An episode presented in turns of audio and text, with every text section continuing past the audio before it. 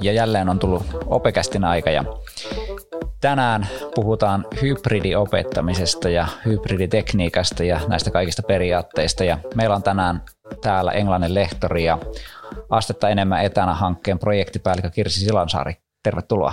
Kiitos, kiitos. Ja sitten meillä on luonnollisestikin Sairasi Jarkko täällä ja sitten... Ilomäen Timo, moikka. Ja lähdetään taas perinteisesti liikkeelle ajankohtaista aiheella. No niin, mä oon poiminut tällä kertaa ihan suoraan Twitteristä nyt. Eli suosittelen kaikille muillekin siis opehommat hashtagia, niin se on herännyt tässä tota, niin, etäopetus- ja niin kuin korona-aikana todella henkiin.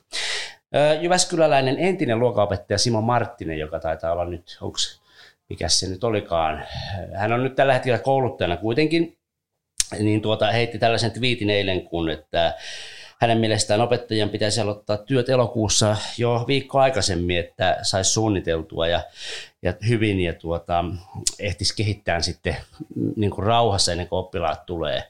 Ja tuota, itsekin vastasin näillä energioilla, mitä mulla tällä hetkellä on, että EVVK tällä hetkellä, mutta siellä tuli monenlaisia tietysti kommentteja siihen, että tota, ei missään tapauksessa ja osa oli hyvin innokkaana lähdössä jo kehittämään ensi syksyä. Niin miltä teissä tällä hetkellä näin niin kuin, tuntuu fiilis energiatasojen osalta ja sitten kun uusi syksy sieltä lähestyy, niin mitä ajattelette?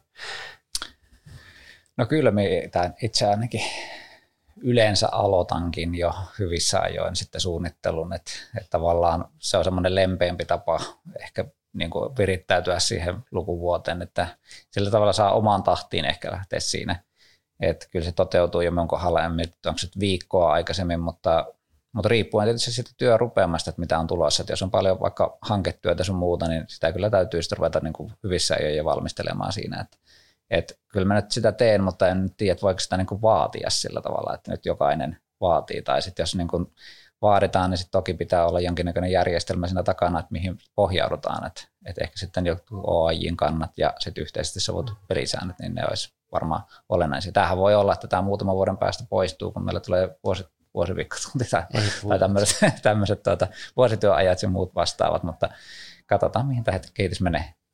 Joo, mä tota, komppaan kyllä vähän tuossa siinä Simoa sen suhteen, että hyvin suunniteltu on, on jo puoliksi tehty, mutta ajankohta sille suunnittelulle ei ehkä ole se ää, niin kuin lukuvuoden alku. Et mä kyllä nyt varsinkin, kun uusi opetussuunnitelma tulee ensi syksynä ykkösille ja, ja uusi kiertotuntikaavio tulee täällä Jyväskylän lukiokoulutuksessa ja, ja paljon kaikkea muutosta tapahtuu, niin mä suunnittelisin tänä keväänä. Musta olisi kivempi jäädä niin kuin kesäkeskeytykselle ja lopulta kesälomalle, niin tietäen, että se syksy on niin kuin jo hallussa. Et me, voitais, no me tehdään sitä tietysti nyt sit myöskin opettajakuntien ja aineryhmien kesken tänä keväänä jo, mutta, mutta mä varmaan katson ainakin niin kuin omia juttuja jo ensi syksyksi valmiiksi tänä keväänä, jotta mä tiedän sitten rauhallisesti tulla sitten ensi syksynä töihin, että mulla on siellä se valmis paketti kasassa, tai ainakin osittain valmis paketti kasassa. Joo, kyllä tuo ehdottomasti just näin, näin menee, että sitten se tavallaan minullakin se ensimmäinen viikko tai se, ne muutamat päivät, mitä tuun aikaisemmin, niin on nimenomaan sitä, että mitä täällä oli tekeille ja mitä tässä oli suunniteltu ja sellaista, että koska toivottavasti kesän aikana nämä kaikki on unohtanut Joo, mehän tullaan normaalisti semmoinen pari päivää ennen ja tosiaan niin mun mielestä toi on, mitä Jarkko siellä alkuun sanoit, niin että se on mun mielestä kiva se yksilöllinen ikään kuin. Jokainen voi vähän itse valita sitä omaa tapaa ja, ja suunnitella. Ja nyt on spesiaalivuosi tulossa ja niin kuin Kirsi sanoi, niin varmaan vaatii sitä suunnittelua. Ja, ja esimerkiksi tänään me ehkä saadaan tietää, mitkä meidän oppimateriaalit on.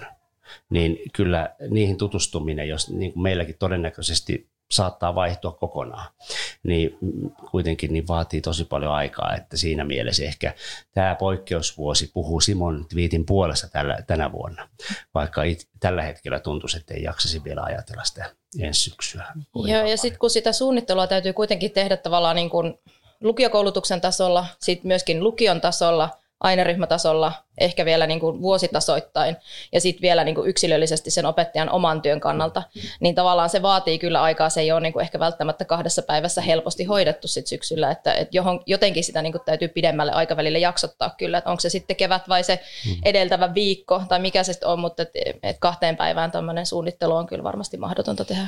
Mulla on semmoinen mahtava kokemus ennakkosuunnittelusta, kun tässä tehtiin 15 vuotta noita hankkeita, niin me kokoonnuttiin aina tota niin, saunailtaan tuossa elokuun alussa, niin se oli loistava startti lähteä, mutta nyt tämä korona-aika on vienyt nekin, nekin pois, että tota, niin toivotaan, että... Tai ehkä me ensi syksynä sitten taas. Niin, ehkä.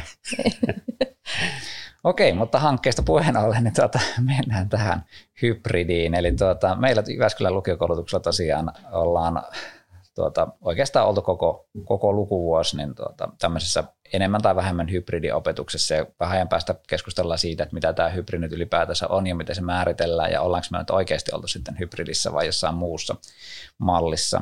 Ja tuota, siitä olisi tänään tarkoitus keskustella siitä, mutta mitä te ymmärrätte silloin, kun puhutaan hybridiopetuksesta, niin mitä sillä niin loppujen lopuksi tarkoitetaan?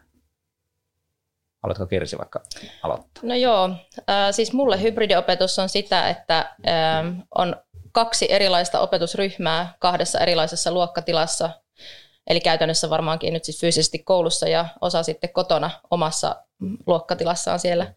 Ja tota, opettaja opettaa molempia yhtäaikaisesti, äh, molemmat niin kuin tasapuolisesti huomioiden. Et sen mä näkisin, että siinä on varmaan se hybridin ydin ja se on haastava jo ihan suoraan. Joo, ja tosiaan tuossa vielä tartun siihen tasapuolisesti, että nythän miten me vedettiin tuossa aluksi, oli mun mielestä selkeä itselläkin, että se ei ollut ihan tasapuolista. Että, että silti ne etäilijät jäi ehkä vähän niin kuin vielä niin kuin varjoon versus ne lähiöllä, ne jotenkin imee sen huomioon se lähiporukka siinä, niin tota, että, että sitä, jos vedetään hybridiä, niin sit pitää mennä nimenomaan mun siihen, että, että se tasapuolisuus säilyy. Et siinä on mun mielestä kehittämisen paikkakin tässä jutussa. Joo, kyllä se pikkusen vaihteli silloin. Mä muistan jossain jaksossa mulla oli sellaisia jaksoja, joilla nämä vuorotteli nämä opiskelijat. Mulla oli välillä niin kun saattoi olla vaikka 25 etänä ja sitten viisi lähinä, niin kyllä silloin tuli enemmän siihen etäopetukseen Joo. kiinnitettyä huomiota. Ja sitten taas lähinnä olevat jäi. Että aina se vähemmistöryhmä tuntuu jäävä ehkä siihen, kyllä. siihen hankaluuteen. Itse niin näen sen, että, että tämähän niin kuin, monet kutsuu hybridiksi tämmöistä striimausta, että laitetaan niin kuin videoyhteys päälle ja sitten tuota, opetetaan sille lähiopetus, lähiopetusta sinne käytännössä ja sitten tunnin lopussa otetaan vaan striimaus pois päältä, niin okei, okay, tätä voi kutsua hybridiksi, mutta ehkä tämä nyt ei kuitenkaan sitten loppujen lopuksi hybridia ole, että tämä on striimausta. Ja tämä palvelee toki niin kuin auttavasti jotain, että jos on varsinkin tämmöistä luentotyyppistä opetusta sun muuta. Ja sitten se toinen ääripäähän on se, että meillä niin kuin jo, jossain vaiheessa määritel, määriteltiin sellaista hybridiä, että on kaksi opettajaa, että toinen vastaa sit sitä etäopiskelijoista ja toinen vastaa sit lähiopiskelijoista. Ja tähän taas niin kuin hyvin harvalla lukiolla tai koululla on sitten resursseja, että, että tavallaan maksetaan sitten kahden opettajan palkat, niin sehän tuplaa tietysti ne yhden kurssin resurssit. Ja sitten jotain se on yleensä tältä väliltä sitten. Ja nyt se haastehan meillä varmaan on tässä just se, että me saataisiin tasapuolisesti otettua huomioon, että meillä tulisi sekä etä- että, että tuota, lähiopiskelijat otettua huomioon. Niin tuota, tämä on varmaan niin kuin yksi sellainen iso kysymys, mistä me keskustellaan myöskin tänään, että, että miten tätä nyt pitäisi sitten loppujen lopuksi hoitaa ja millä periaatteella, mutta mennään siihen ehkä tuolla loppuvaiheessa niin keskustelemaan siitä. Mutta tuota, mitäs, meillä tällä hetkellä tekniikka hoidettiin tämän vuoden niin aika yksinkertaisesti semmoisella konferenssikamerasysteemillä. Eli me hommattiin Jyväskylän koulutuksessa, niin tuota, jokaisen luokkatilaan tämmöinen ää, konferenssikamera, jossa oli video ja tuota, konferenssimikrofoni siinä ja sitten sen avulla opettajat sitten opetti näitä.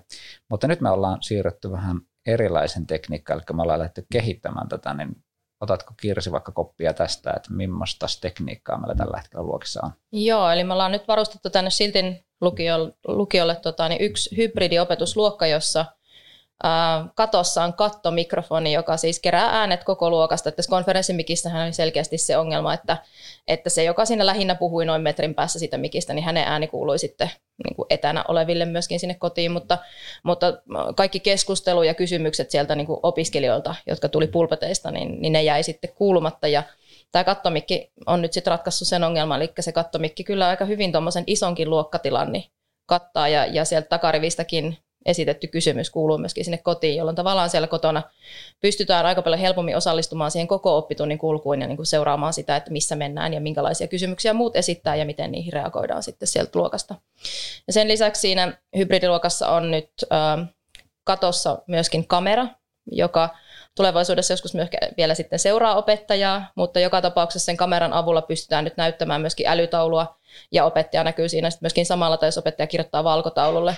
Eli myöskään siinä kohtaa ei jää sit mitään, mitään sellaista tota, etäopiskelijalta näkemättä, mitä luokassa nähdään.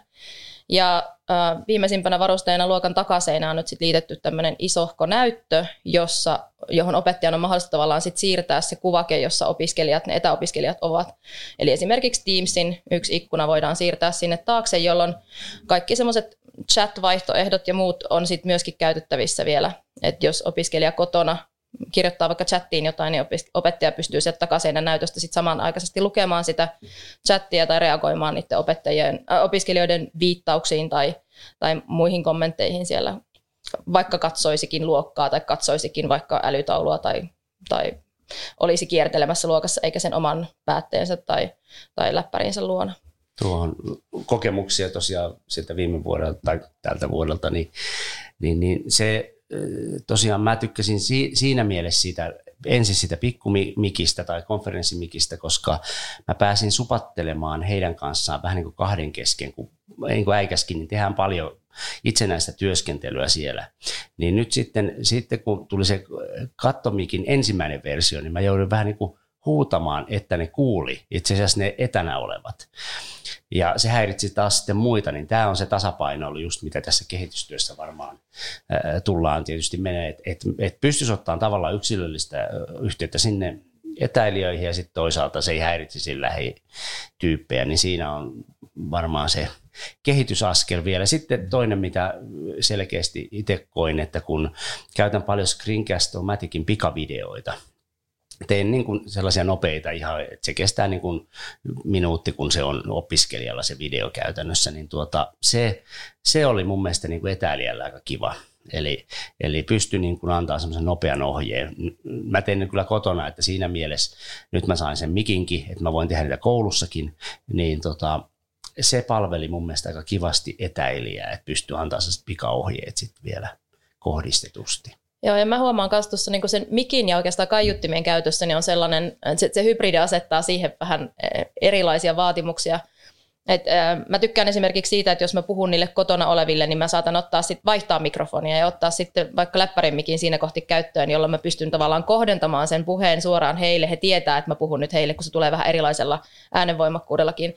Ja samalla lailla myös sitten se, mitä sieltä kotoa sanotaan on vaihtoehtona laittaa se luokkakaiuttimista tulemaan niin, että koko luokka kuulee sen, tai sitten mä vaihdan kaiuttimet siihen läppärilleni tai, tai siihen konferenssikameraan, jolloin tavallaan sitten vain minä kuulen sen. Ja opiskelijat on pitänyt sitä tosi tärkeänä, että mä, eh, varsinkin siis nämä etäopiskelijat, että, että he tietää, että mitä muut luokassa kuulee.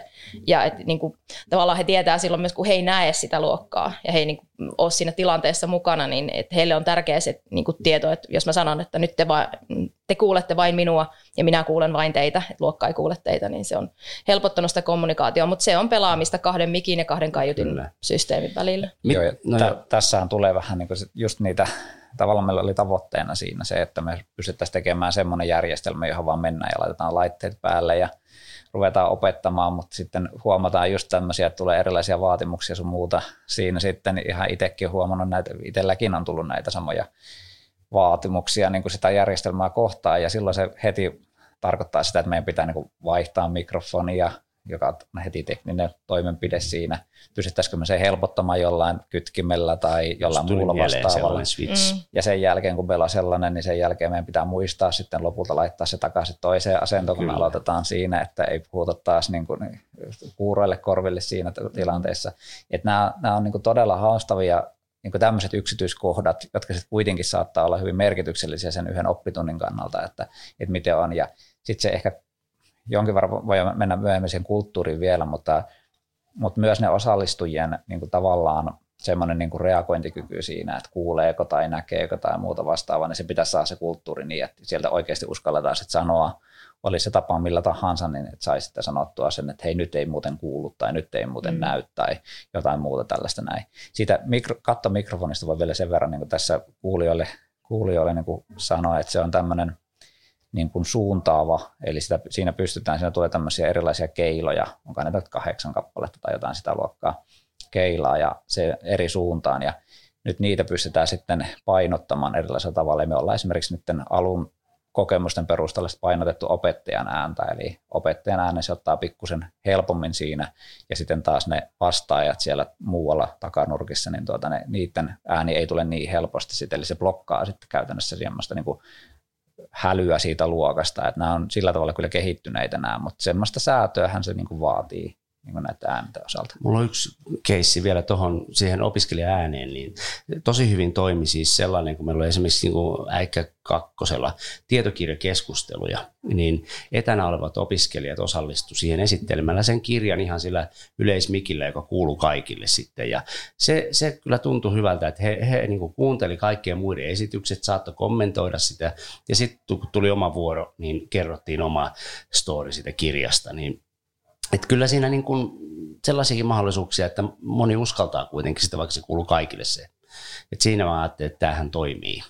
Joo, ja me esimerkiksi tehdään englannista monesti silleen, että jos me vaikka tarkastetaan tehtävää ja mennään järjestykseen, niin pääsääntöisesti kaikki vastaa jotakin, niin ne on niin kuin, ne etäopiskelijat on ollut luontevasti jonon jatkona siellä ja heidän vastaukset ja, ja kommentit sieltä kuuluu myöskin koko luokalle. Mutta sitten se sellainen, kun tuo hybridi on kuitenkin niin kuin tosi haastava nimenomaan sen vuorovaikutuksen kautta, että kun sä luokassa pystyt menemään joku opiskelijan luokse ja vähän niin kuin supattamaan sille, niin se keino täytyy olla käytössä myöskin siinä hybridiopetuksessa niiden laitteiden kautta, ja, ja se pitää ratkaista niin kuin just nimenomaan tälleen vaikka kahta mikkiä käyttämällä Joo. tai Joo, se supatus oli, oli just Joo. se tärkeä. Ja sitten mä huomasin, että mä kävin supattamassa, vaikka mulla oli kattomikki, niin sitten joku sanoi, että ei se kuulu. ja supatin sille ruudulle. niin, niin. Sitten mä rupesin huutaa ja niin. kaikki kuuli sen. Niin ei sekään toiminut. Niin toi on just se, että saataisiin simppeli vaihto jotenkin. Mm siinä, siinä teillä on vielä miettimistä. Ja nythän tota, niin tuonne gradialukioiden toiselle kampukselle, eli lyseolukiolle, on sitten tulossa myöskin toinen tämmöinen hybridiluokka, jossa on pikkasen erilainen varustelu. Et siellä on sitten tulossa upotettavia ja roikkuvia mikrofoneja kattoon, mutta myöskin opettajalle oma mikrofoni, joka sitten toivottavasti osittain vähän ratkaisee tätä ongelmaa, että se opettajan langaton mikki, jota hän kantaa semmoisena headsettinä mukanaan, niin sitten mahdollistaa varmaan sen, että pystyy kohdentamaan sen puheen myöskin kotiin. Joo, mutta siinäkin varmaan pitää just ratkaista se, että sit pitää jotain säätöjä tehdä siinä, että mm. se ottaa vaan pelkästään nyt sen opettajan mikrofonin tai että ne, miten ne äänet kuuluu opiskelijoiden taholta sinne, kuuluuko ne luokkaan kaikille vai kuuluuko ne pelkästään opiskelijalle, eikö tälle opettajalle ja mm-hmm. semmoisia. Ja vielä yksi sellainen ehkä tähän äänikeskustelusysteemiin, niin tuota, sitten kun ryhmätöitä tehdään, niin siinähän kanssa niin kuin tällainen, että etäopiskelijat, niin itse käytän Moodlea, ja siinä Moodlessa on nämä breakout-huoneet, ja siinä on ollut sellainen tosi hyvä toiminto se, että siinä opiskelijat saa itse valita sen, että mihin huoneeseen ne menee. Et teen sinne vaikka kuusi huonetta ja sitten sanon, että hei te menette tuonne ja te menette tuonne ja sitten meillä saattaa olla, että yleensä onkin tämmöiset niin valmiit kotiryhmät, jossa ne sitten työskentelee ja sitten ne tietää, että heidän luokka tai huoneensa sitten on tuo. Ja Teamsissa muistaakseni, minä olen käyttänyt Teamsia sillä tavalla, niin ei taida olla tällaista ominaisuutta, että opiskelijat itse saisivat valita sen, vaan siinä taitaa olla se automaattinen tai sitten opettaja Joo, laittaa ne, se. joka sitten taas 30 opiskelija, siis varsinkin silloin kun oltiin etänä, niin se oli aika iso työ siinä. Mutta niin. kanavalla toimii. Joo, joo. Jos on valmis, joo. niin, niin kuin Innoviikollakin oli, niin nehän meni aina siihen omaan samaan. Joo, ja silloin viime keväänä, kun oltiin joo. etänä pitkiä pätkiä, niin joo. silloin mäkin loin omille ryhmilleni alikanavia, joihin, niin. jotka oli sitten niin fiksatusti koko sen kurssin joo. ajan. Eli, mutta se, että just tällainen näin, että sitten pitää ohjata se, että nyt menkää, menkää niin kuin noihin breakout-huoneisiin tai sitten sinne alikanaville, niin sitten ne pystyy tekemään rauhassa siellä sitä omaa ryhmätyötänsä, että kaikki tällaiset näin pitää niin suunnitella etukäteen, että, että miten he toimii, että heidän äänensä ei sitten sillä pyöri siellä Joo. Joo, ja tässä tulee just sit se kysymys, että paljonko sitä aikaa on käytettävissä mm. tietylle määrälle opiskelijaa, niin kun, jos ajattelee niin sitä opettajaa niin kuin ennakkotyötä. Että kyllähän, jos se tehdään hyvin, niin kyllähän me tiedetään, että se lisää sitä työmäärää, suunnittelun määrää. Mm. Ei se pelkkä striimaus juurikaan, klik klik ei. ja näin, niin. mutta tota niin, kyllä mä sanon, että se on aika ikävä katella, kun mekin tehdään 60 minuuttia jotain paria ryhmätyöskentelyä ja ope kiertää siellä koko tunnin ja sitten mm. siellä on niin kuin etänä, niin ei sen hävistä ole seurata kyllä. No mitkä tässä nyt mainittu tuosta työmäärän lisäämistä, mitä muita tämmöisiä näet, että no pitää suunnitella nuo breakout-huoneet sun muut, niin mi- mitä perusteita olisi sille, että me myöhemmin vähän keskustellaan niistä resursseistakin, niin, tota, niin mikä lisää työmäärää tässä? No tässä selkeästi jokainen on kokenut sen, että esimerkiksi, mikä on meillä on toisaalta haaste, meillä on kaikki luokat koko ajan varattu. Opettajan on ehdottomasti, voi sanoa, että on mentävä nykyisin varttia ennen tunnille, jota saa teknisesti, varsinkin tuossa jo, nyt ei enää niin paha juttu, mutta aikaisemmin kun piti käynnistää Teamsit ja monenlaiset systeemit, että jos se tunnille meno niin kuin pitää aikaistaa selkeästi. Ja sitten siellä on seuraava tulossa, jo pitäisi saada lopeteltua niitä systeemejä sitten siinä. Että, että se nyt ainakin on mun mielestä vienyt paljon enemmän aikaa. En mä tiedä, onko se miten, mikään niin kuin hirveän rasite, ainahan sitä tunnille mennään, mutta se stressi on siinä vähän, että kun se edeltävä tunti on aina varattu, hmm. niin se ja on sitten tietysti tunnin sisällöissä paljon semmoista, esimerkiksi just Englannissa, niin meillä on paljon vuoropuheluita ja ryhmäkeskusteluja ja muita semmoisia. Mulla on tässä jaksossa esimerkiksi Enku kolmonen, jossa, jossa käydään kuitenkin paljon kanssa semmoista suullista harjoitusta ja yksi opiskelija etänä. Ja mun täytyy aina miettiä etukäteen se, että kun mä tiedän, että se yksi opiskelija on siellä etänä, että miten mä saan hänet osallistumaan vuoropuheluihin, joka käytännössä tarkoittaa sitä, että että siitä lähiopetusryhmästä yksi opiskelija avaa läppärinsä ja, ja muodostaa ryhmän sitten, niin tekee pari harjoitukset tai ryhmäharjoitukset sitten etäopiskelijan kanssa, eli, eli loggautuu sinne Teamsiin tai sitten menee käytävälle ja, ja tekevät sitten siellä niin kaksistaan sen pari- tai ryhmäosuuden. Että, että kyllähän semmoista kaikki niin kuin vaatii sen tietynlaisen suunnittelun siihen. Materiaalit on toinen juttu, mikä, mikä niin kuin teettää tässä vaiheessa vielä töitä. Varmasti vuosien päästä ei ehkä enää niinkään, mutta että tällä hetkellä vielä kuitenkin niin aika paljon noista vanhoista oppimateriaaleista on, on paperina, osittain pdf jolloin pystytään lähettämään niitä, mutta että se semmoinen niin kuin oma, kaikki oma materiaali, mitä mä oon tuottanut, niin totta kai se on tuotettu siihen lähiopetusmoodiin. Ja sen muuntaminen tässä vaiheessa sille, että sen pystyy lähettämään tai myöskin vaikka täydennettäviä pdf on joutunut muutamia tekemään tässä nyt, koska ei tarvitse keksiä polkupyörää ihan kokonaan uudelleen vaikka epäsuorasta esityksestä, niin, niin tota, se on ainakin mua tässä nyt työllistänyt kyllä.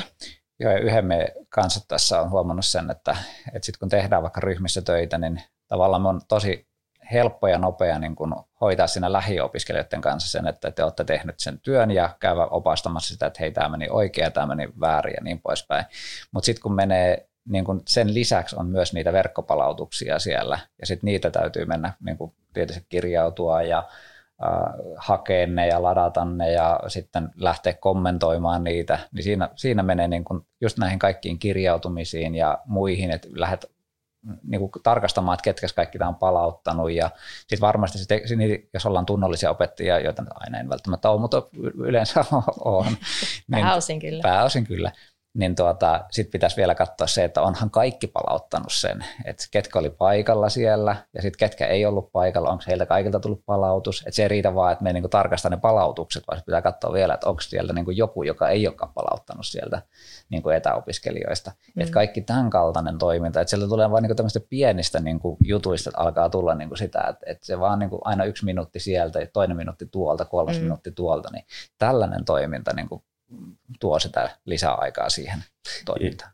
Joo, ja kyllähän just näistä johtuen, niin kyllähän iso osa opettajista ei ole niin kuin kovin innokkaita just tämän, tämän asian, että kun se fokus on lähiopetuksessa ja näin, mutta mun mielestä tässä on nyt sitten se tulevaisuus on sitten eri asia, että varmaan puhutaankin siitä, mutta että onko NS erikoistuneita kursseja, mm. erikoistuneita opettajia, mikä mun mielestä olisi aika, aika järkevä juttu. Joo, ja sille on selkeästi tarve. Mm. Et esimerkiksi me toteutettiin nyt sit sellaiset op- opiskelijakyselyt, joissa tota, tosi iso prosentti opiskelijoista vastasi, että he haluaisivat opiskella muutenkin kuin lähiopetuksessa. Ja siellä oli ihan hyviä perusteluja myöskin sille, että minkä takia etäopiskelu tai minkä takia siihen hybridiopetukseen osallistuminen kotoa käsin on heille parempi vaihtoehto kuin se lähiopetus. Ja, ja mun mielestä siihen tarpeeseen täytyy vastata. Että tämä nyt valitettavasti taitaa olla niin, että hybrid on tullut jäädäkseen, se pitää tehdä nyt sitten hyvin. Niiden opiskelijoiden ja opettajien kanssa, jotka niinku tavallaan soveltuu siihen, jotka on motivoituneita siihen. Et ei niin, että tietenkin niinku koko massa opettajia ja opiskelijoita voi jatkaa siinä, vaan että se kohdennetaan paremmin.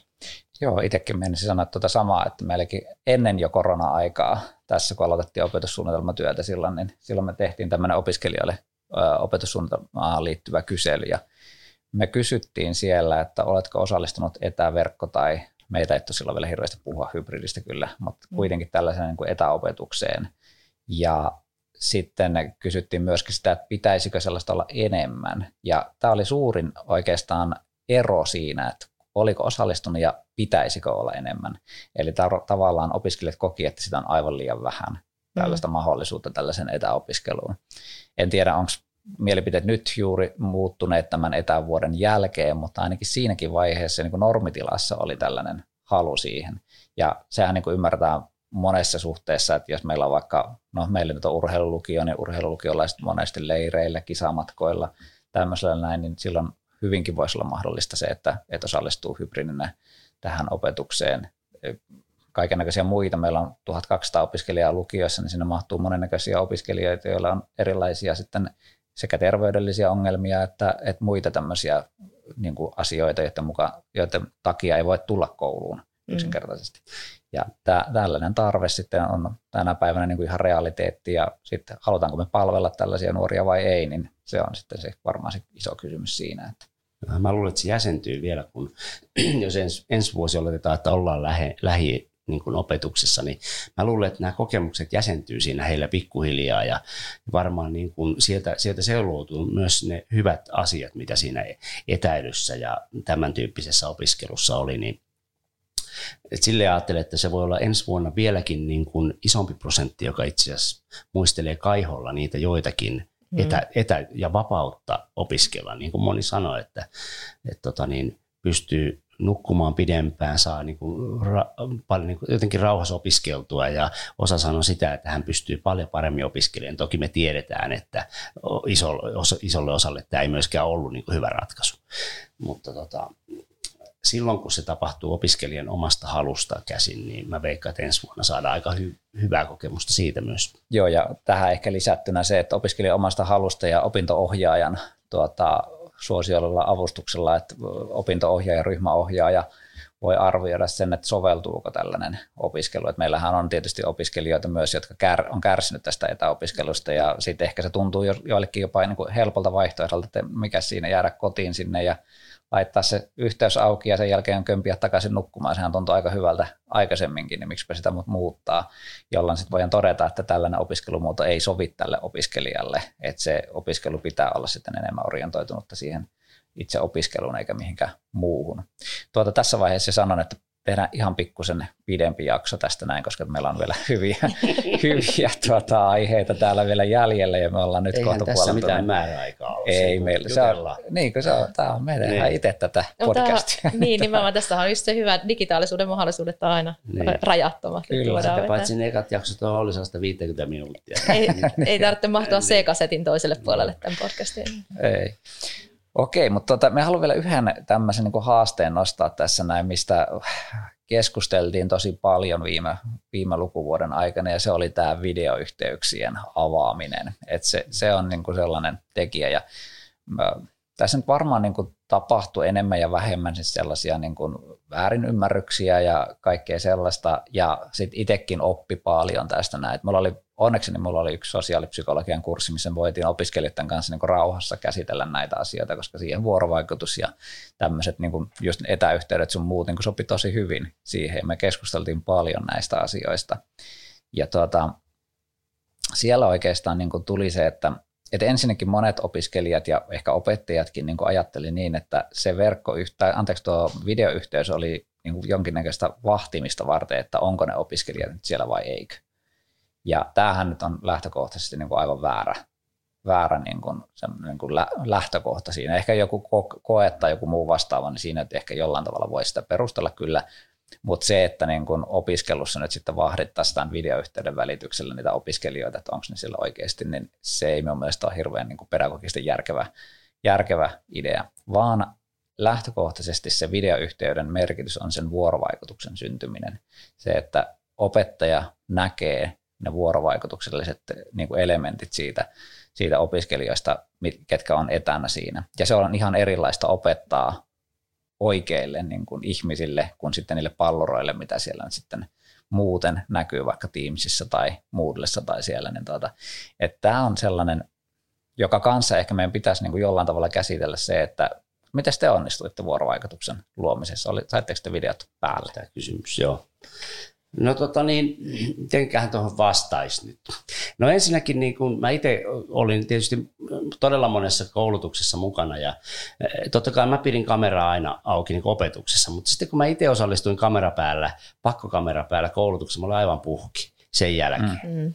Ja, ja mä, mä niin kuin itse rupesin niin kuin ajattelemaan, että jos opiskelija on seitsemän tuntia päivässä tuossa kamera päällä eri tunneilla, niin mä sanon, että se ei, se ei kestä eikä jaksa. Mm. Et kyllä vuorovaikutusta itse ainakin, kun olla äikän tunnilla, sai syntymään niin kuin ihan muutenkin. Että ne oli todella innokkaita vastaamaan siis niin kuin ilman kameraa.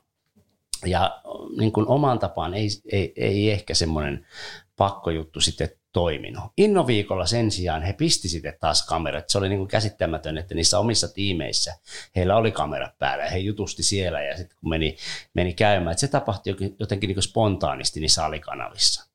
Mutta tässä on mun mielestä selkeästi, että on tilanteita, joissa se on hyvä pitemmän päälle, pitkässä sessiossa se on musta todella raskasta.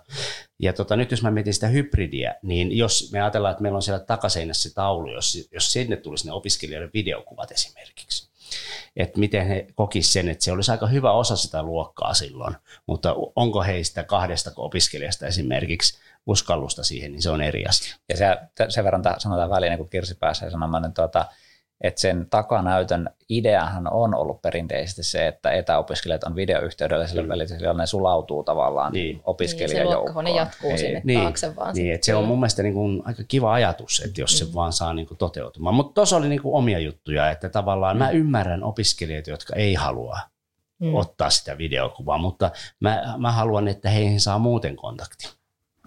Joo, tämä on tosi jännä juttu, koska mut vähän yllätti ehkä se, että miksi se on niin vaikeaa se kameran päälle pistäminen. Että näkeehän ne opiskelijat luokassakin toisensa, mutta tavallaan meillä kuitenkin aika pitkälti vielä luokkatilat on sitä, että toiset on toisten selän takana, eikä siellä niin kuin samanaikaisesti katsota kaikkia yhtäaikaisesti. Ja, ja mun mielestä Satu Aksavaara aika hyvin sen hybridikoulutuksessa tota, selittikin sen, että se kamera päällä tarkoittaa vähän kuin sä pyytäisit opiskelijan seisomaan luokan eteen kaikkien katsottavaksi. Että tavallaan se, niin kuin, se korostaa sen yhden opiskelijan opiskelijan, jos se opiskelija sieltä kotoa pistää sen videokameran päälle ja ne muut on siellä luokassa ja katsoo sitä vaikka sitten jonkun näytön kautta sattuvat näkemään, niin se on niin kuin liikaa framille nostamista. Että opettajan täytyisi se tehdä. Ja sitten taas Niina Harjunpään tota, niin yhdessä etäkoulutuksessa, etäopetuskoulutuksessa puhuttiin tästä, että miten niin kasvojen näkeminen on tosi tärkeää sen vuorovaikutuksen luomiseen, että tavallaan se opiskelija siellä kotona, vaikka hänellä ei olisi videokamera päällä, niin kun opettajalla on, niin se kiinnittää ihan eri tavalla niin kuin huomioon, se keskittyy paljon paremmin, kun se kiinnittää huomioon opettajan silmiin ja, ja eleisiin ja ilmeisiin, mitä hän sit videokameran kautta näkee, että se oli ihan niin kuin tavallaan aivotutkijoiden ja, ja psykologisesti niin kuin todistettu se, että se kasvon näkeminen kiinnittää siihen opetustilanteeseen paremmin, että Et, tota, itse kokisin sen niin, että mun mielestä silloin kun se opettaja on siellä luokan edessä kaikkien katsottavana, niin se on myöskin video päällä sen etäopiskelijan katsottavana, se on ihan itsestäänselvyys. Mutta sen kameran käytön kanssa niin täytyy kyllä sen, sitä ryhmää aika tarkasti sitten tunnustella, että vaatiiko sitä siltä koko ryhmältä vai eikö sitä vaadi. Ja, ja mulla kävi itse asiassa samalla lailla kuin Timolla, että, että siellä alikanavissa niin oli luontaista sitten, ne opiskelijat pistikin video päälle, ne, kun ne sai valita ne ryhmätkin vielä itse, Joo. niin siellä oli kaverit keskenään, niin oli kiva nähdä kaikki kotona ja minkälaisia tauluja ja julisteita kelläkin on siellä seinällä. Mutta siinähän tapahtuu samalla lailla kuin luokassa tapahtuisi. Eli tavallaan käännytään kasvokkain, jos tehdään ryhmätyötä jos tehdään pari Kyllä. harjoitusta luokassa, niin silloin käännytään katsomaan sitä, sitä vieressä istuvaa tai siinä ryhmässä olevaa. Ja samalla tavalla se on luontaista sitten laittaa se video päälle, koska silloin niin keskitytään siihen, että, että mikä se on se sun ryhmä ja minkälaiset ilmeet sieltä tulee sitten. Mutta sitten taas kun palataan siihen ison luokkaan, niin sittenhän sä oot vähän niin kuin kasvoton siellä luokassakin, mm. sä katsot eteenpäin ja, ja muut on sun vierellä, etkä sä niitä niinkään siinä vilkuille. Joo, ja nämä samat asiat oikeastaan tuli just meillekin siinä, että, että opiskelijatkin koki sen, että ei koko tuntia kannata pitää sitä videoa, että se on raskasta ja se on sellaista, niin kuin, että, että ja se ei oikeastaan palvele edes sitä mm. välttämättä mm. sitä, mutta sitten kun on sitä vuorovaikutusta, että sitten kun puhutaan, että joku vastaa jotain, niin silloin on hyvä olla se kamera päällä, että sitten tulee tavallaan se näkemys että kuka sillä puhuu ja voidaan vähän tehdä myöskin sitä ruumiin kielestä, vaikka nyt toki jossain määrin on tämmöistä niin kuin videovälitteisesti puutteellista, mutta siitä huolimatta siitä saa jonkinnäköisen käsityksen siitä, mm. että minkälainen ruumiinkielinen sitten ihmisellä on. Ja tuota, kyllä ihan samaa munkin mielestä nämä. Ja nyt ehkä tässä vielä, siis mitä te sanoitte, e, nyt tämä takanäyttöhän periaatteessa niin kuin os, omalta osaltaan ehkä pikkasen niin kuin helpottaa sitä, että tähän astihan meillä on ollut vaan pelkästään se etunäyttö siellä, ja nyt sitten jos opiskelija on laittanut videokuvan päälle, niin se on näkynyt kaikki edessä, ja se on just ollut näin, että se on niin kuin tullut sinne Niin, että nyt se olisi takana. Niin, mm. että se on nyt takana, jolloin sitten se ei automaattisesti näykään niin kuin kaikille opiskelijoille, muuta kuin toki jos ne katsoo taaksepäin mm. siinä. Ja minusta se oli myös tosi hyvä se, että tulee eteen, ja tavallaan se vaatii silloin niitä ihan ensimmäiseltä ja ensimmäisiltä opiskelijoilta tosi paljon, että ne laittaa sen, sen niin kuvarun. Sittenhän sen jälkeen, kun siellä on kymmenen, niin sen jälkeen siihen on helpompi liittyä. Että ei mm. siinä enää sen jälkeen ole niin kuin hirveän suurta, mutta ne ensimmäiset, kun saat houkuteltua siihen, niin siinä on kyllä iso urakka. Ehkä tässä vielä sen verran, niin kun, että nyt me puhuttiin myöskin siitä etäopetuksen et, mm. niin kuin tavalla, että Kyllä. kaikki on etänä, niin siinä se taas pikkusen tulee erilaiseksi se, se tilanne, että, että sitten silloin sen videon laittaminen päälle, niin kun varsinkin alussa me oli, että hei, että laitetaan videot päälle, katsotaan ketä täällä on, ja että siinä tulee sitä tutustumista myös, että minkä näköisiä tyyppejä täällä on, tai siis se tulee konkreettisemmaksi siinä, ja ei meillä, meilläkään niin pidetty koko aikaa niitä. Sitten me sanoin, että okei, nyt te voitte laittaa videot pois päältä, että nyt me ollaan nähty ja nyt me ollaan vähän tutustuttu toisiimme ja tämmöisiä tyyppejä täällä on, niin, niin tuota, sen jälkeen se niin kuin vuorovaikutuksellisuus on ehkä helpompaa kun ne on käynyt edes jossain määrin näyttämässä itteensä siinä. Joo, siinä tulee tavallaan se semmoinen turvallisuuden tunne, että mä näen sen mun luokkakaverin, joka näyttää ihan samalta kuin se näytti silloin, kun oltiin lähiopetuksessa mm. ja siellä ei ole ylimääräisiä ihmisiä ja, ja hän ei ole kahvilassa, jossa kaikki kuulee, mitä minä sanon. Että tavallaan sä tiedostat sen tilanteen, kenelle sä puhut ja minkälaisessa tilanteessa, kun sä näet ne, mm. ne muutkin siellä sitten. No mitäs mieltä siitä olette? Nyt kun siis vielä yksi tästä videoyhteydestä se, että siis monet niin kuin oli sitä, että miltä näyttää kotona tai miltä näyttää niin kuin itse tai muuta vastaavaa. Ja mä olin ilahtunut siinä, että, että minun opiskelijoista osa oli oikeasti niin kuin kömpi sinne sänkyyn ja oli niin kuin hiukset mm räjähtäneenä ja kaikkea muuta vastaavaa. Mä kehoinkin, että vautsi, että hieno, hieno luukki ja kaikkea. Ja, ja itse asiassa me kattelin niin joitain videoita, missä opastettiin sitä, että miten saat niin kuin viimeisen päälle Teams-yhteyksien tämmöiset niin kuin hienot luukit ja taustat ja valot ja kaikki tämmöiset näin.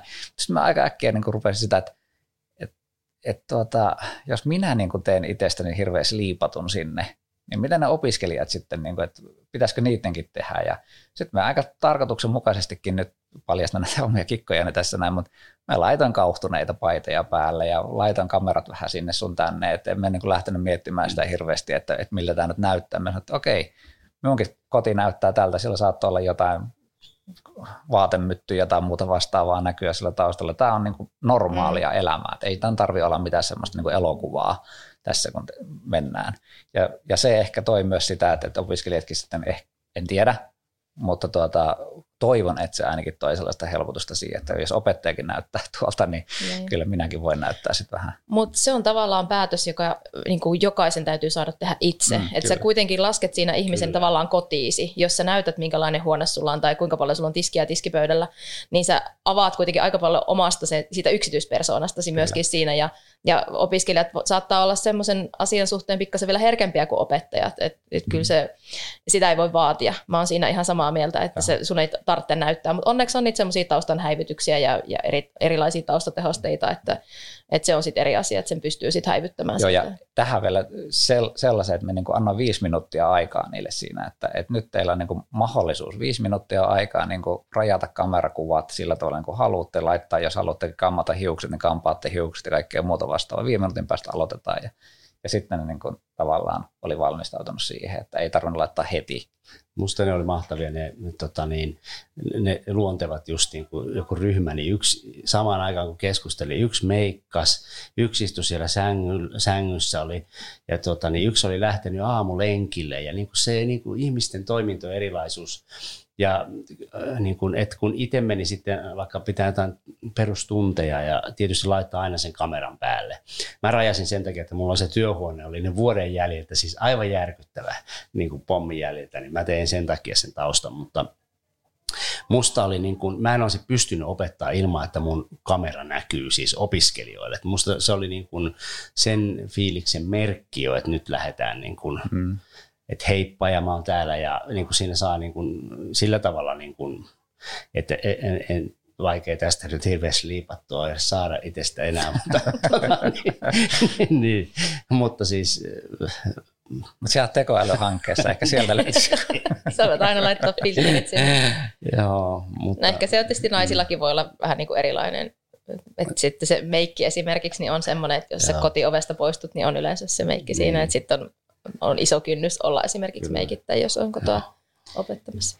No hei, otetaan vielä yksi aihe tässä näin, että meidän pitää varmaan niin se tärkein niin pointti, mitä pitäisi oikeasti nyt seuraavaksi lähteä tekemään, olisi sitten nämä hybridin, hybridiopettamisen periaatteet.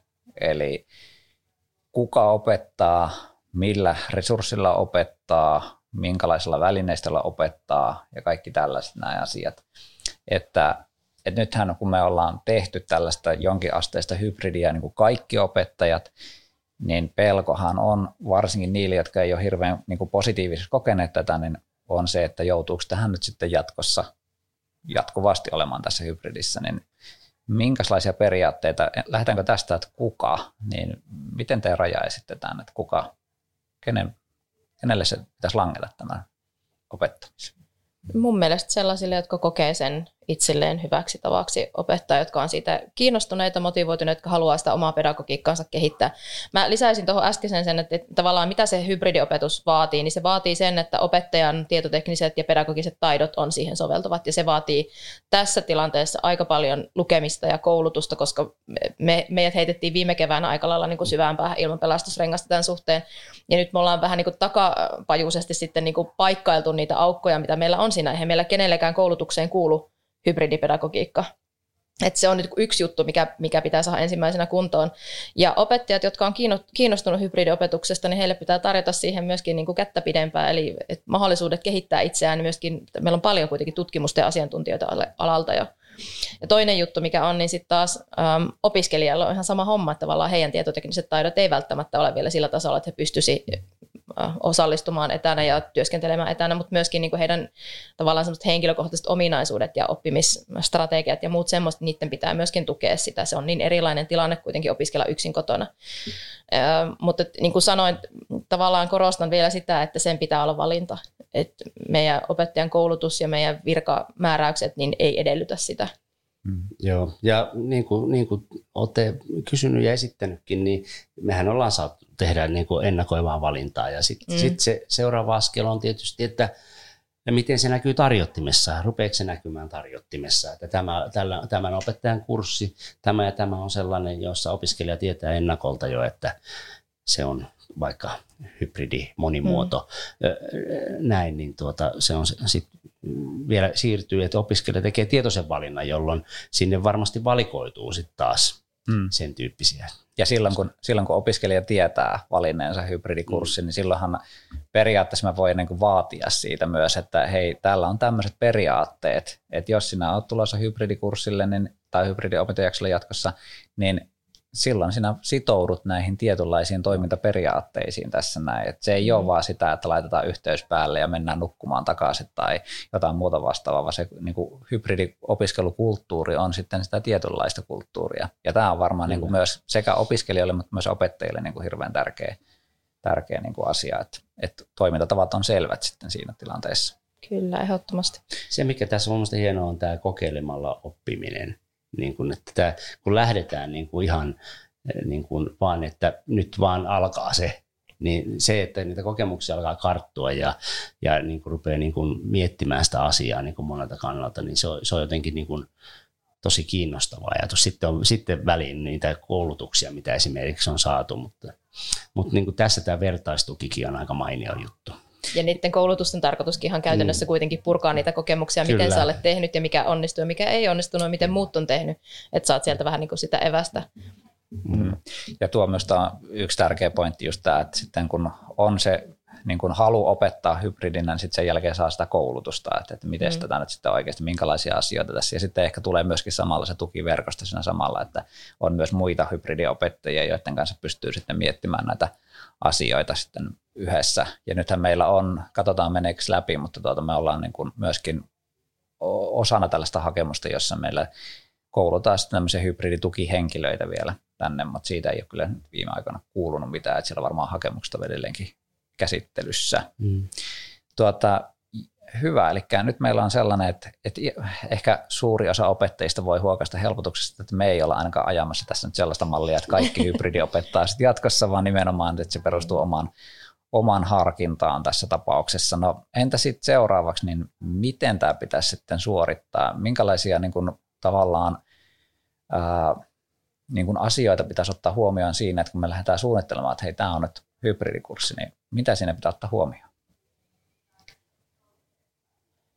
Niin ennakkosuunnittelussa. Hyvä kysymys. Mm. Niin.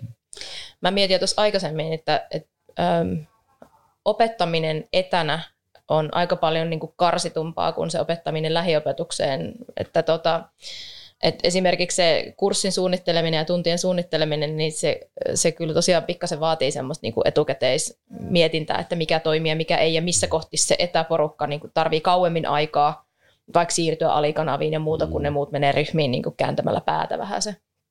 Että tota, ainakin se, sitä se nyt vaatii, sitä semmoista kahden erilaisen tuntisuunnitelman tekemistä, jossa kuitenkin tehdään samoja asioita, mutta pikkasen eri tahtisesti ehkä. Joo, ja sitten se, se niin kuin me ollaan todettu, niin kuin monet opettajat aina niin kokemuksestakin, että ohjeiden lukemisen niin kuin kyky ehkä on vähän heikentynyt jopa. Että se, että, että tavallaan minkä, miten se ohjeistetaan ne asiat niin, että se menee sille etäihmiselle – ilman, että opettaja on selittää sille. Siihen mä oon käyttänyt sitä videota. Toisaalta teksti on, että mä oon siinäkin miettinyt, jos tätä kehityspolkua, että suunnittelee nimenomaan niin, että on se pikku video, mutta on sitten pikku teksti esimerkiksi. Joo, ja tota, siis opettamisen vaiheistaminen on myös niinku yksi mm. aika iso juttu, koska tota, luokassa sä pystyt tekemään sen vaiheistamisen niinku vaikka niin kuin yksilöllisesti jokaiselle mm. opiskelijalle käymään kertoa, että nyt sä teet tota ja seuraavaksi sä teet tätä, mutta sitten se, että miten sä niin kuin, ä, esität ne vaiheet sinne kotijoukoille, kun ne ei ole tavallaan ihan niin välittömästi siinä yhteydessä. Että tavallaan, että mitkä ne on niin ne työvaiheet ja missä kohti otetaan breikki ja minkälaisilla, miten siirrytään alustalta toiseen ja muut kaikki tämmöiset, kun se siirtymät vie mm. enemmän aikaa. Niin Tässä paljon tulee mieleen nyt sellainen viime parin vuoden semmoinen ehkä muotikin ilmiö tai sana kuin tämmöinen palvelumuotoilu, niin tulee aika monessa kohtaa mieleen se, että, että just se, että kun opettaja tulee sinne luokkatilaan, niin eihän sen pitäisi hirveän paljon olla siitä, että minkälainen tekninen taito sillä on, vaikka se tällä hetkellä on toki sitä, mm mutta sen pitäisi olla sitä, että, että hän tulee ja alkaa opettamaan ja pystyy pedagogisesti tekemään asioita niin kuin helpolla tavalla.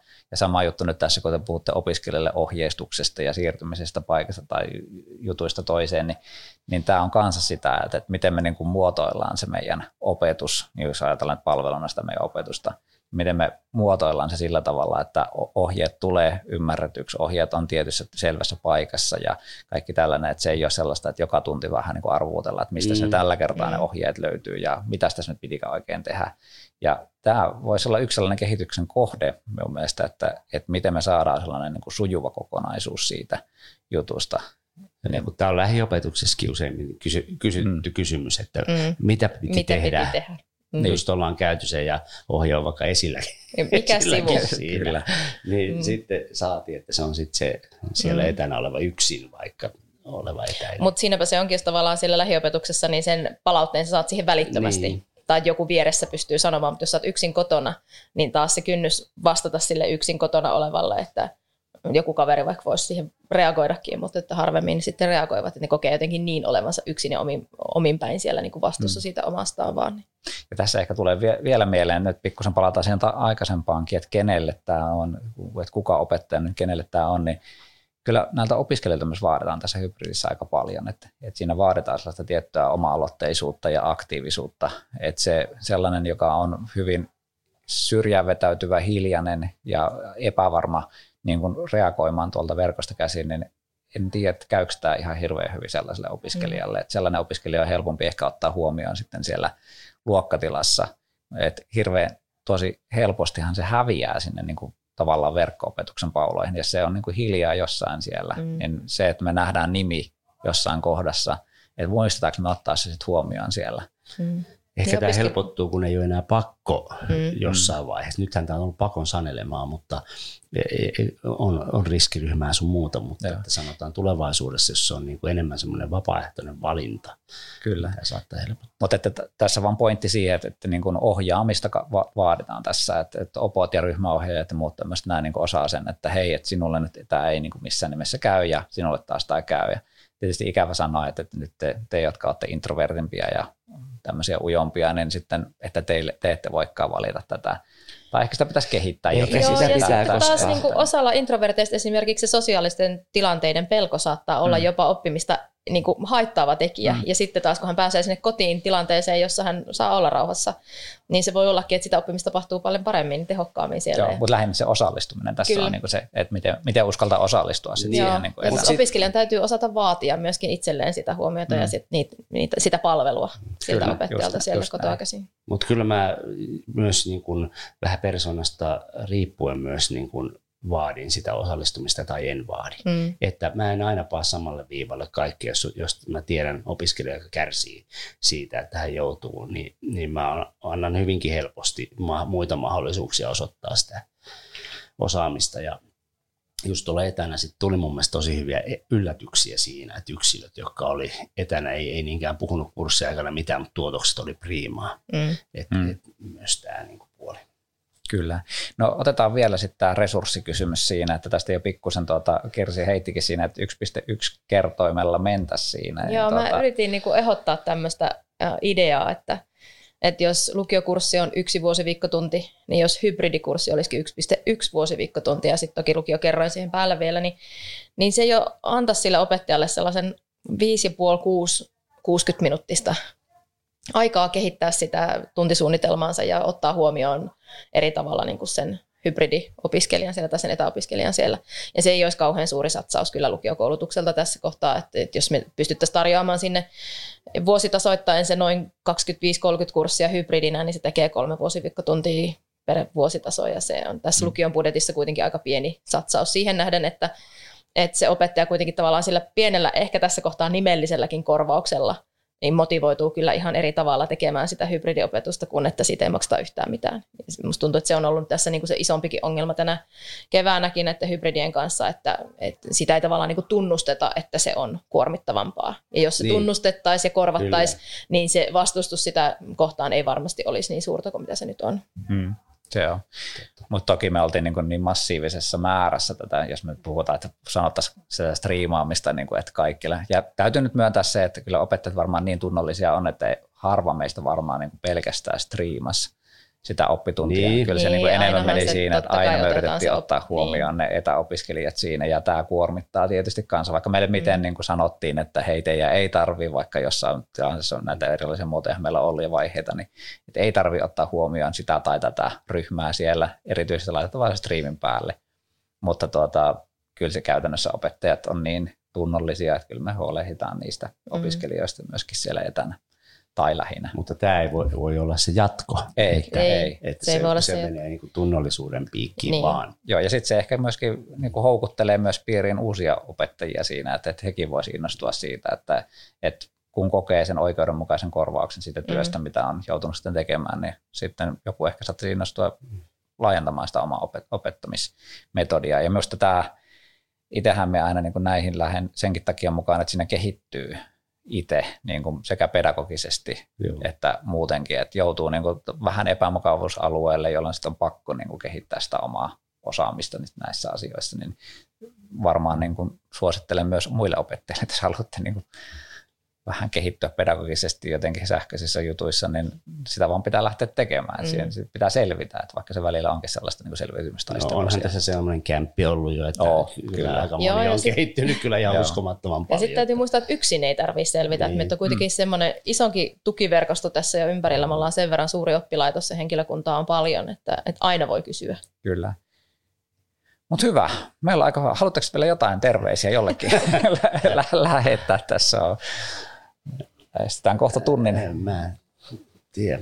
Terveisiä kaikille kuulijoille. Niin. Mutta ehkä, ehkä joo. sellaisen terveisen voisi, niin kuin, niin kuin, paitsi että Jyväskylän lukiokoulutuksen johdolle niin kuin ollaan jo ilmoitettukin ja on itse asiassa reagoitukin jollain tavalla, mutta myöskin muille, jotka kuuntelette siellä, niin että, että semmoinen avoin keskustelu tästä hybridin niin kuin periaatteista, että mitä se tarkoittaa, kuka sitä järjestää, kenelle sitä järjestetään, miten ohjaus järjestetään ja millä resurssilla sitten se ylimääräinen työ korvataan siinä, niin tämmöinen avoin keskustelu pitäisi käydä ja niin kuin siinä lukiokoulutuksessa ja sen jälkeen, kun nämä pelisäännöt on suhteellisen selvät, niin sitten opettajilla on sitten selkeä näkemys siitä, että lähdenkö mukaan vai enkö lähde mukaan siihen mm. touhuun ja sitten tavallaan niin kuin se on semmoinen reilu peli siinä tilanteessa. Ja missään nimessä ei nyt ole mitään syytöksiä siitä, etteikö tämä niin kuin viimeisen vuoden aikana olisi ollut, koska ollaan ollut poikkeustilanteessa ja me ollaan aina kummittelee ne Sanna Marinin sanat silloin alkuvaiheessa, että tämä tulee aiheuttamaan epämukavia tilanteita. Ja sitten me on niin tavallaan elänyt sen, nyt pääministerille tässä nyt pointsit siitä, että se on auttanut ainakin minua suhtautumaan siihen, että aina kun tulee jotain tämmöisiä hankalia tilanteita, niin aina, että niin, meillä on tämmöinen poikkeustilanne ja tämä aiheuttaa epämukavia tilanteita tästä syystä. Ja mä ainakin haluaisin kannustaa kaikkia kollegoita ympäri maan tota, osallistumaan koulutuksiin, vaikka se koulutus olisi jopa huono, niin se tavallaan vahvistaa kuitenkin sun omaa näkemystä siitä, että miten se pitää se asia hoitaa. Se voi avata uusia ikkunoita, se voi tuoda jotain uutta, niin, ja, ja toisaalta sitten taas just niin kuin tehdä sen toisen äärilaidan siitä sitten, että sä näet vähän niin kuin, että no noin sitä ei mun mielestä ainakaan pitäisi hoitaa, että sun oma opettajuushan siinä kehittyy, kun mitä enemmän sä kuuntelet, oli se sitten asiantuntija tai vertainen. Että kannattaa etsiä tai, tai tota, niin ilmoittautua, jos on jo tiedossa, niin mitä tahansa näitä koulutuksia, mitä sitten järjestetäänkään. Ja yhteistyövoimaa, että se on, sehän mm. tässä on ollut mun mielestä parasta tässä vuode, menneessä vuodessa, että aina muistan, kun tämä jatkuu vaan. Aina muistan, kun meillä oli se ensimmäinen sunnuntai, kun tuli se ilmoitus, että mennään etään silloin maaliskuussa, kun sitten Kirsi pisti sen Teamsiin ja silloin sunnuntai-iltana oli sitten porukka harjoittelemassa, että miten, miten, miten pidetään lähiyhteys tai etäyhteys otetaan, niin, niin, niin se, se, on iso voimavara ja sen varaan kehotan kaikkia niin lasket kollegan varaan. Hyvä, mutta tässä meillä alkaisi olla kyllä aika hyvin hommat käsiteltynä ja jatkoosa tulossa. Timon monologipodi sitten vielä. Kyllä, mutta kiitos Kirsi vierailusta kiitos. tässä näin ja tuota, toivottavasti tulet jatkossakin sitten. Hyvä, mutta nyt poikkeapinoon. Kiitos, moi moi.